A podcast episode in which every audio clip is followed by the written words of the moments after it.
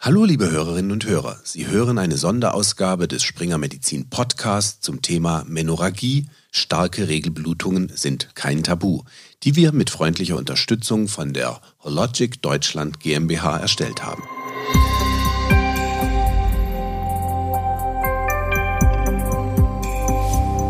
Sie hören einen Springer Medizin Podcast mit Partnern. Heute geht es um ein Krankheitsbild, das häufig nicht ernst genommen wird, aber viel Leid bedeuten kann.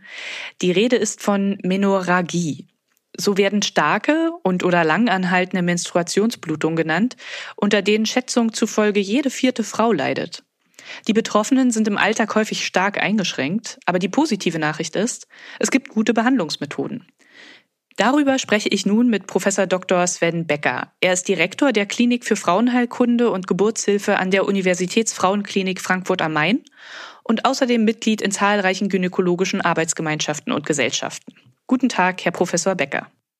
Hallo, Frau Reck. Schön, dass wir über dieses wirklich wichtige und aus meiner Sicht auch sehr, sehr aktuelle Thema sprechen können. Ja, wunderbar, dass Sie Zeit gefunden haben.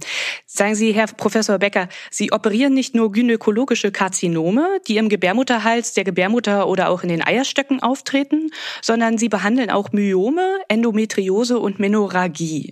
Letztere klingt ja erstmal wie eine Auslegungssache, weil ob eine Menstruationsblutung jetzt stark ist, das erscheint ja erstmal relativ. Was also ist denn Menorrhagie und wie wird sie denn von den Betroffenen überhaupt als Erkrankung wahrgenommen? Das ist eine spannende Frage. Im Grunde genommen ist ja Menorrhagie lediglich eine Monatsblutung, die zu stark ist. Was heißt zu stark? Hm, wenn man schaut in der Literatur, da stellt man schnell fest, es gibt viele Versuche, aber keine wirkliche Definition, die verfangen hat. Man kann das versuchen zu messen, ist immer impräzise. Im Grunde genommen kommt es sehr stark darauf an, wie die Frau das selbst wahrnimmt. Also wenn die Frau die Monatsblutung als zu stark empfindet, wenn die Lebenswichtigkeit der Frau dadurch eingeschränkt ist, dann kann man von einer krankhaften Menorrhagie sprechen. Umgekehrt gibt es einen Parameter, den man messen kann, und das ist der Eisenmangel. Jede Frau verliert mit jeder Monatsblutung Eisen.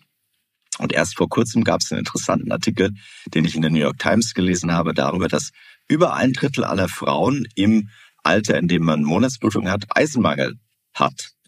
Oft wissen das die Frauen gar nicht. Also wenn Eisenmangel vorliegt, dann denke ich, besteht auch die äh, Definition einer krankhaften Menorrhagie.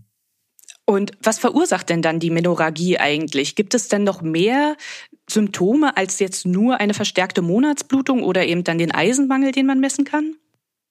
Also im Vordergrund steht natürlich immer die Beschwerden der Frau. Ist das eine schmerzhafte Monatsblutung? Erscheint das zu viel? Ist äh, das tägliche Leben eingeschränkt? Dann kann man Blut abnehmen, kann gucken, haben wir eine Anämie, haben wir einen Eisenmangel.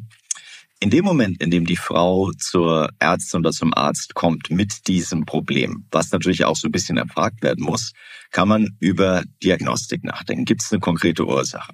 Im Grunde genommen gibt es zwei große Ursachen dieser Menorrhagie.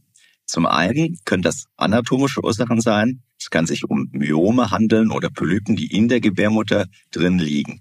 Die sieht man zum Teil im Ultraschall. Teilweise muss aber auch im Rahmen einer kleinen Operation, einer sogenannten Hysteroskopie, einfach mal in die Gebärmutter hineingeschaut werden. Das ist ein kleiner ambulanter Eingriff. Zum anderen gibt es Frauen, die haben eine völlig normale Gebärmutter und trotzdem diese starken Monatsblutungen. Da spricht man von sogenannten funktionellen Blutungen. Also es gibt keine morphologische oder anatomische Ursache, sondern es ist funktionell. Wir können das nicht ganz genau erklären. Wir wissen aber, dass es häufiger bei Frauen auftritt, die jenseits der 40 sind, also so zwischen 40 und Anfang 50, zu dem Zeitpunkt, wo dann auch irgendwann die letzte Monatsblutung, die Menopause stattfindet. Funktionell heißt hier vermutlich, funktioniert das sehr filigrane Hormonsystem nicht mehr so richtig. Okay, und wie wird dann eigentlich die Menorrhagie diagnostiziert? Also was muss man denn dann bei der Anamnese beachten? Sie haben ja jetzt eben schon so ein paar Methoden genannt, aber trotzdem scheint es ja da auch noch andere Feinheiten zu geben. Hier sind wir wieder bei dem, was ich am Anfang erwähnt habe. Wir haben ja eine normale Monatsblutung. Die Monatsblutung wird ja als etwas Normales betrachtet. Und viele Frauen denken auch, ja, das ist normal, dass ich sechs, sieben, acht Tage blute. Es ist normal, dass ich immer einen Tag zu Hause bleiben muss, äh, weil ich mich nicht auf die Straße traue. Das, was normal ist, ist nirgendwo klar definiert. Man kann sich darüber Gedanken machen, ob die Monatsblutung an sich wirklich normal ist. Da können wir später nochmal drauf äh, zurückkommen. Ich glaube, das Wichtige ist, dass man die Patientin mal abholt und sagt, hm, sind Sie denn beeinträchtigt? Stört Sie das? Sind Sie happy mit der Situation? Ich glaube, da muss man heutzutage ansetzen, denn Umfragen ergeben immer wieder, dass Frauen, bei denen ein Arzt, eine Ärztin sagen will, also das ist nicht mehr normal, selbst durchaus denken, ja, ist halt normal, dieser Level an Blutung. Objektiv lässt sich lediglich der Eisenmangel feststellen, aber wie schon gesagt, bei einem Drittel der Frauen finden wir diesen Eisenmangel, aber die meisten dieser Frauen wissen das gar nicht und würden auch sagen, wieso, meine Blutung ist doch ganz normal. Was passiert denn jetzt, wenn man eine Menorrhagie nicht oder falsch behandelt, weil man sie vielleicht auch gar nicht erkennt? Ich glaube, das Nicht-Erkennen, sowohl seitens der Patientin, seitens der Frau, als auch seitens der behandelnden Ärztin, des Arztes, das ist ein, ein Schlüsselpunkt. Was passiert ist, die Frau leidet. Und ich sehe in meiner Praxis Frauen, die teilweise zehn Jahre lang mit, äh, mit oder ohne Myom, mit oder ohne Schmerzen massive Beeinträchtigungen haben, die denken, das ist normal. Ja. Also wenn man das nicht behandelt, wenn man das Problem gar nicht thematisiert, wenn man die Frau nicht konkret fragt, gibt es denn da vielleicht ein Problem, dann leidet die Frau. Und viele Frauen leiden unter dieser Monatsblutung, denken aber, naja gut, das ist ja normal, muss so sein, ich bin halt eine Frau.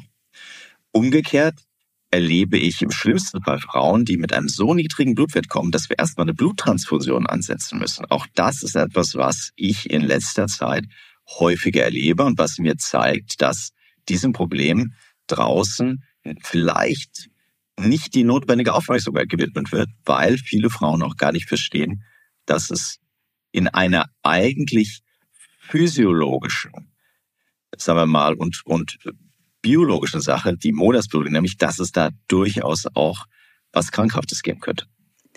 Das bedeutet also, es handelt sich um eine wirklich ernstzunehmende Erkrankung, die auch zahlreiche und auch schwerwiegende Probleme mit sich bringen kann, die einfach nicht beachtet werden mitunter. Welche Möglichkeiten der Behandlung gibt es denn? Können Sie uns da mal einen kurzen Überblick geben? Also wie gesagt, das Konzept der Erkrankung, ich glaube, das ist genau der Knackpunkt. Ja, etwas, was normal ist, Menstruation, kann tatsächlich eine Erkrankung sein, wenn es die Frau anfängt zu beeinträchtigen. Ähm, ich möchte da ganz ein konkretes Beispiel nennen. Sie wissen vielleicht, dass es in Spanien unter der letzten Regierung ein Gesetz gegeben hat, bei denen Frauen das Recht haben, ein bis zwei Tage im Monat krankheitsfrei zu nehmen, wenn sie ihre Monatsblutung haben. Das wurde damals als großer Durchbruch gefeiert. Mir kam das immer schon ein bisschen komisch vor. Einerseits denkt man, gut, okay, die Frau hat diese Monatsblutung und dafür steht ihr auch ein bisschen Unterstützung zu, würde man sagen. Andererseits, was, wenn man mal einen Moment drüber nachdenkt, was dahinter steht, ist im Grunde genommen eine Akzeptanz. Man sagt, ja gut, wir sind dann Frauen und das gehört zum Frausein dazu und das ist halt so.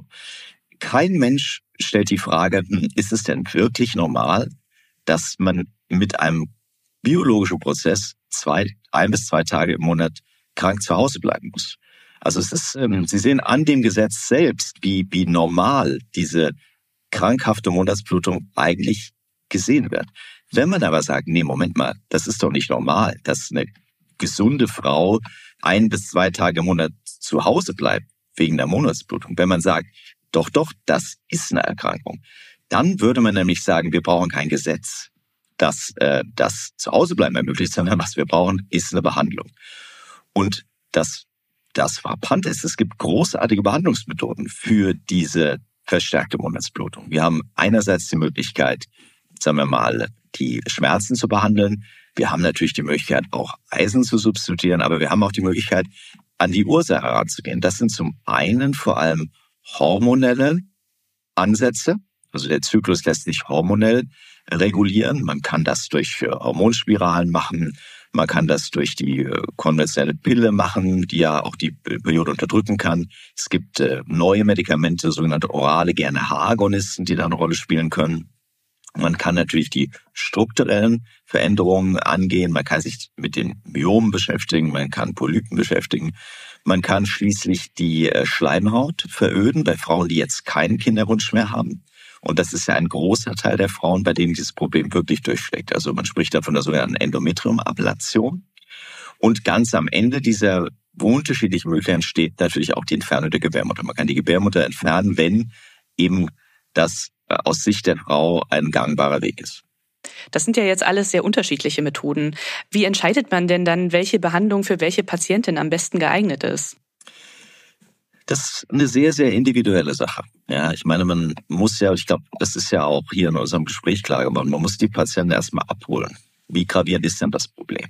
Wie sehr ist sie denn belastet? Was belastet sie wirklich? Dann muss man gucken, okay, Diagnostik. Gibt es eine leicht behandelbare strukturelle Ursache? Polypen, Myome. Man muss doch in den meisten Fällen, wenn wirklich ein deutliches Problem vorliegt, einfach mal auch Gewebe gewinnen, um sicher zu gehen, dass es hier nichts äh, gibt, was man leicht entfernen könnte und das Problem ist äh, gelöst. Und dann muss man sich die Lebenssituation der Frau anschauen. Wie alt ist sie? Hat sie noch Kinderwunsch? Was ist ihre berufliche Situation? Was ist ihre familiäre Situation? Wie ist die Einstellung der Frau zu äh, einer hormonellen Behandlung? Gibt es irgendwelche anderen Erkrankungen, wegen denen man zum Beispiel die Pille nicht einnehmen kann? Wie steht die Frau zum Beispiel zur Einnahme der Pille? Wenn der Kinderwunsch abgeschlossen ist, wäre die Frau bereit zu einer definitiven Lösung. Sie merken also, das ist etwas, was sich im Gespräch entwickelt und für jede Frau gibt es auf jeden Fall eine Lösung, wenn das Problem erst mathematisiert wird. Also man kann da nicht alle Frauen über einen Kamm scheren, das geht sowieso nicht. Aber gerade in dieser Situation ist die individuelle Beratung ganz entscheidend. Umgekehrt gibt es ganz, ganz viele Optionen. Also der erste Schritt muss sein zu sagen, Moment mal, hier müssen wir was machen. Und dann gibt es ganz, ganz viele Möglichkeiten, die aber eben zum großen Teil und von vielen Frauen gar nicht wahrgenommen und dann auch nicht in Anspruch genommen werden. Verstehe. Also eine gründliche Anamnese und ein gründliches Patientinnengespräch gehen dem voraus. Kommen wir doch nochmal auf die Endometriumablation, die Sie jetzt gerade genannt haben. Warum ist das denn eine gute Alternative zur Hormonbehandlung?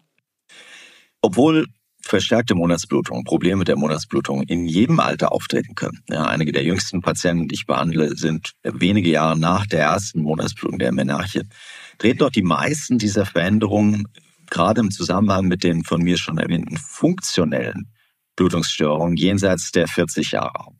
Das sind Frauen, bei denen der Kinderwunsch oft abgeschlossen ist, wollen keine Kinder mehr haben, bei denen gleichzeitig aber auch oft medizinische Probleme gegen die Einnahme von Hormonen spricht. Und viele Frauen wollen auch in diesem Alter keine Hormonpräparate mehr nehmen. Für diese Frauen besteht die Möglichkeit, ganz gezielt diese feine und kleine Schleimhaut zu äh, destruieren, eben an Endometriumablation. Das ist ein relativ kleiner ambulanter Eingriff, also nicht so invasiv, nicht so belastend wie eine Hysterektomie. Mit diesem Eingriff wird die Monatsblutung praktisch zum Ende gebracht. Aber hormonell verändert sich überhaupt nichts. Auch im Selbstgefühl der Frau verändert sich gar nichts. Für diese Patientengruppe ist das auf jeden Fall eine Option, die ich immer auch detailliert diskutiere, denn natürlich muss die Frau verstehen, was das bedeutet, welche Konsequenzen auch dahinter stecken. Die Hochfrequenzablation, die Schlingenresektion und die Ballonablation wurden vom IQWIC, dem Institut für Qualität und Wirtschaftlichkeit im Gesundheitswesen, kürzlich einer Bewertung unterzogen. Das IQWIC kam dabei zu dem Schluss, dass die Hochfrequenzablation im Vergleich zu den beiden anderen Verfahren weniger Komplikationen und einen höheren Nutzen aufweist. Wie ist da Ihre Erfahrung denn aus der Praxis?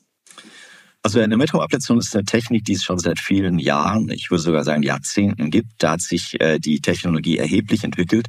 Ganz grundsätzlich ist Bedarf zumindest in Deutschland einer kurzen Narkose. Es gibt aber moderne Techniken, die in Nachbarländern, Niederlande, England auch in lokaler Betäubung angewandt werden. Man schaut dann mit einem optischen Instrument in die Gebärmutter hinein, um sicherzugehen, dass, sagen wir mal, die Höhle an sich keine äh, Veränderung hat. Man gewinnt dann in der Regel ein bisschen Gewebe. Das ist diese, äh, sagen wir mal, Curettage, um sicherzugehen, dass dahinter keine äh, andere Erkrankung steht. Und dann trägt man die oberste Schicht des Endometriums, das ist nur Schicht, ist wenige Millimeter dick, das ist die Schicht, die sich jeden Monat aufbaut und dann wieder abblutet, die trägt man ab. Und das kann man entweder machen, indem man praktisch da mit einem elektrischen Messer drüber gleitet, das ist ein relativ aufwendiger Prozess, der auch eine äh, hohe Komplikationsrate hat. Oder aber man kann sogenannte Ablationstechniken verwenden. Da gibt es vor allem die Hochfrequenzablation. Das heißt, es wird eine, ein Instrument in die Gebärmutter eingeführt, das über ähm, sagen wir mal, äh, Hochfrequenz zu einer thermischen Destruktion führt. Das heißt, die Schleimhaut wird überhitzt und stirbt als Folge davon, äh, davon ab. Die Gebärmutter selbst wird davon nicht beeinträchtigt, aber die Schleimhaut ist danach eben nicht mehr funktionsfähig, sodass dieser Zyklus Aufbau, Abbau, Abbluten, das findet nicht mehr statt. Das sind so die wichtigsten Optionen. Lassen Sie uns auch noch mal über Hysterektomien sprechen. Fast 100.000 Hysterektomien werden in Deutschland jährlich durchgeführt und etwa ein Viertel davon geht auf die Menorrhagie zurück. Dabei ist die Hysterektomie die Ultima Ratio der Behandlungsmethoden und sie birgt das größte Komplikationsrisiko. Die OP-Zeiten sind mit bis zu zwei Stunden relativ lang und es gibt auch eine sehr lange Zeit der Rekonvaleszenz. Das alles klingt ja schon mal sehr, sehr risikoreich. Also grundsätzlich muss man sagen, dass die Hysterektomie in der Hand der erfahrenen Operateurin oder des erfahrenen Operateurs ein guter Eingriff ist. Aber es muss immer die letzte Option sein. Ja. Es ist richtig, vor allem, dass in den letzten Jahren, und das ist auch erfreulich, die Anzahl der Hysterektomien zurückgegangen ist. Es ist spannend zu sehen, dass das in unterschiedlichen Ländern unterschiedlich gehandhabt Dort, wo man sich mehr um alternative Behandlungsmethoden bemüht, und dazu gehört zum Beispiel eben auch die Endometrioablation, sehen wir, dass die Anzahl der Hysterektomien deutlich stärker zurückgegangen ist. Beispiel hierfür werden, wie schon erwähnt, die Niederlande oder eben England. In Deutschland werden noch relativ viele Hysterektomien durchgeführt. Wie gesagt, in der Hand des erfahrenen Operators ist es auch ein sicherer Eingriff, aber es ist schon ein massiver Eingriff in die Körperlichkeit und auch in das körperliche Selbstverständnis der Frau. Also per se ein guter Eingriff. Es gibt auch ganz klare Indikationen dafür, aber es sollte noch mehr als jetzt die letzte Option sein. Das heißt, wie lautet dann Ihr Fazit zu dem Thema Menorrhagie erkennen und behandeln und auch operieren? Also ich glaube, das wichtigste Fazit ist, dass man drüber nachdenken muss. Das heißt, alle Beteiligten müssen drüber nachdenken. Was ist denn noch normal? Ähm, wie normal ist eine Periode, wenn sie zu einer monatlichen Belastung wird? Und wenn die Patientin, die Frau, gemeinsam mit dem behandelnden Gynäkologen, der behandelnden Gynäkologin zu dem Schluss kommt, hm, vielleicht ist hier doch zu viel Leid im Spiel. Dann ist der nächste Schritt zu sagen, okay, welche Behandlungsoption haben wir denn? Hormonell, operativ, ähm, Hysterektomie, Endometriumablation. Aber der erste entscheidende Schritt ist, dass man das Problem als solches erkennt, dass man das Problem identifiziert. Und ich glaube, hier ist ein Umdenken notwendig. Denn wenn wir uns mal anschauen, wie sich die Menstruation auch in der Gesellschaft verändert hat. Mädchen kriegen teilweise mit neun Jahren ihre erste Monatsblutung. Die letzte Monatsblutung ist mit 52 Jahren. Das sind über 40 Jahre lang teilweise 500 Monatsblutungen. Wenn man sich mal anschaut, woher wir als Menschen herkommen, dann realisiert man schnell, dass der Organismus eigentlich nicht auf so viele Monatsblutungen ausgerichtet ist. Das ist so ein bisschen ein Prozess einer Zivilisation. Und wenn man anfängt, die Monatsblutung aus dieser Perspektive zu betrachten, dann erkennt man schnell, hm, hier ist vielleicht ein Umdenken erforderlich. Und ich hoffe, dass auch unsere Unterhaltung dazu hilft, dass Menschen einfach mal drüber nachdenken. Ist das denn wirklich so normal? Ist das denn wirklich Teil des Frauseins, diese Monatsblutung, die ja eben, wir haben es eingangs gesagt, doch viel Leiden auch verursacht. Vielen Dank, Herr Professor Becker, für den Einblick in dieses unterschätzte Krankheitsbild und auch in seine Behandlungsmöglichkeiten. Ja, vielen Dank, Corinne. Wie gesagt, ganz wichtiges Thema und äh, es freut mich, dass wir hier Gelegenheit haben, das, das doch auch mal ausführlicher zu diskutieren. Und vielen Dank auch Ihnen, liebe Zuhörerinnen und Zuhörer. Und bis zum nächsten Mal beim Springer Medizin Podcast mit Partnern.